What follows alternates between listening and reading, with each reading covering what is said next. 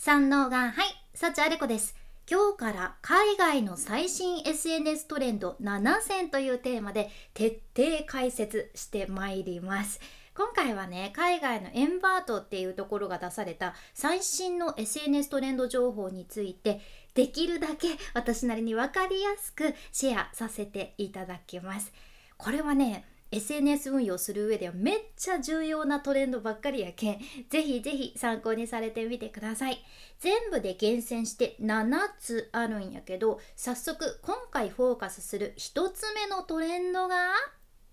PR 案件の投稿と普通の投稿の融合です。これが1つ目ですよね。最近って SNS 運用する人も増えていて、フォロワー数何十万人何百万人とかのインフルエンサーじゃなくても1000人のフォロワーさんがいたら PR 案件で企業から依頼された商品を紹介して収入を作るっていうのが増えてきたんよね。でこれは海外でも同じなんやけど、こういった状況が増えてきたからこそフォロワーさんにちゃんと響くものを投稿できるかが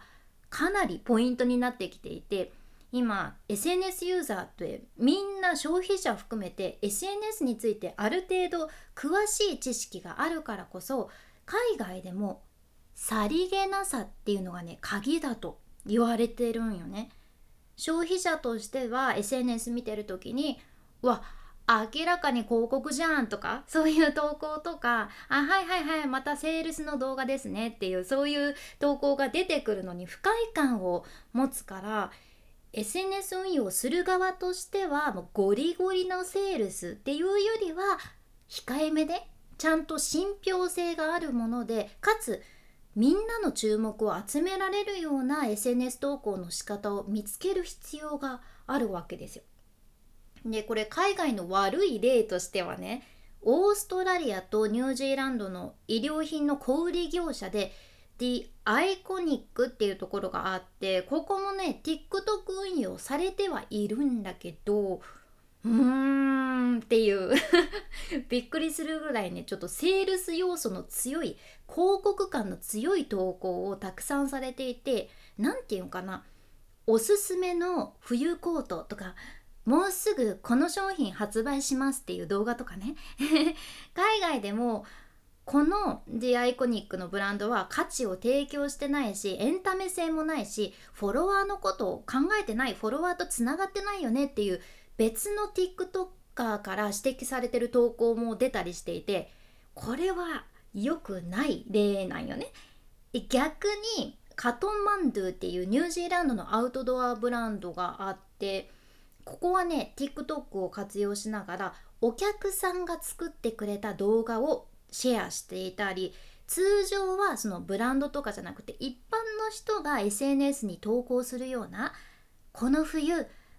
カトマンドゥで買ったものとか、そういう日記のような動画を投稿して、自分のところの商品を本当にお客さんが見たくなる形で、フォロワーさんたちが見たくなる形で投稿されとるよね。やけんポイントは控えめで、これ英語ではローキーって言われるんやけど、ローキーもすごく大事なポイントで、あとその控えめで無駄に派手なものじゃなくって、個人的な SNS 投稿、まるでも友達があなたに話しかけてるみたいな投稿が理想じゃん。特にもうめっちゃフォロワーの数が半端ないインフルエンサーの場合ね、あまりにもいろんな人たちを集めすぎてバズるとさ、やっぱり自分の理想のフォロワーさんだけじゃなくって、いろんな層の人たちがフォローしてくれたりすることで、そのフォロワーさんの属性とか結構いろいろごちゃ混ぜになってよくわかんないことになってるってことも多いんやけど、例えば1000人から10万人のフォロワーさんを持つマイクロインフルエンサーっていうのはね、ある程度自分のフォロワーさんの属性とか、フォロワーさんが何を好きなのかとかをしっかり把握してるから、 PR 案件とかも企業さんから依頼受けた時点で自分のフォロワーさんと相性がいいのかとか、自分のフォロワーさんたちがこの商品、このサービス、この PR 案件好きかどうかとかもしっかり分かって、ブランド側にもフォロワーさんにもメリットがあるように考えられるわけですよ。でもちろん日本でもさ PR 案件やったらちゃんと PR 案件って分かるように投稿するべきではあるっちゃけど、それががっつり PR 案件としての内容という意味ではなくって PR なのかは分かんないくらいのコンテンツ作りが必要とされてるんよね。私も PR 案件の YouTube 動画とかってよく見るんやけどさ、 PR 案件としておすすめのどこどこの商品紹介っていうタイトルの動画よりはね、例えば落ち込んだ日のナイトルーティーンっていうタイトルでさりげなく日常で使ってるっていう形で商品を自然に紹介されてる方が視聴者としては気になるしさ、広告感が断然薄まるけん抵抗感もバクンと減るんよね。バクンっていうか分からんけどちょっと擬音語がねあれですけども、バクンって減るじゃん。でもっとすごいのは失恋しちゃいましたっていうタイトルで雑談風に動画を投稿されてるのにもかかわらず、その中で動画の途中でもう泣きながらねお風呂でメイクを落とす時に使うクレンジングの紹介を PR 案件として紹介されてるのを見た時はいやすごーって全然 PR というのを感じずにこちらも自然に見ちゃってすごいなって思いました。もちろんこれは変な感じを出さずにちょっと嫌な感じでね、もう明らか PR 案件をごまかして紹介してるというよりは真摯にファンの人たちが欲しい情報としてうまく出されてるから、これもねうまくいってたんやけど、なので海外でも PR 案件の投稿と普通の投稿をうまく融合するのがトレンドになってて、これの一番簡単な方法としてはその商品にフォーカスした投稿を作るのではなくって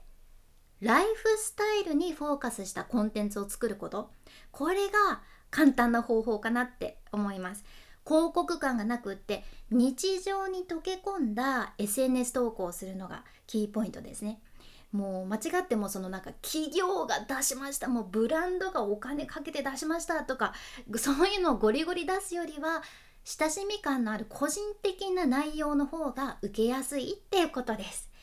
はい、ということでまた明日続きをシェアさせていただけますのでお楽しみにどうぞ。今回は PR 案件どうやってうまく投稿したらファンの方々、フォロワーの方々に響くのかなっていう参考になると思うのでよかったら試してみてください。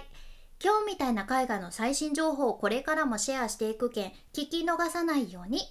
フォローもしくは無料のサブスク登録のボタン、そちらが応援のフォローボタンになってますので、ぜひまだ押してないという方今のうちにポチッと忘れずに押しておいてください。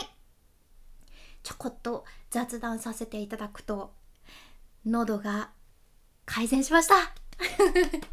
ちょっともしかしたらねいつも聞いてくださっているリスナーさんやったらなんかさっちゃる子喉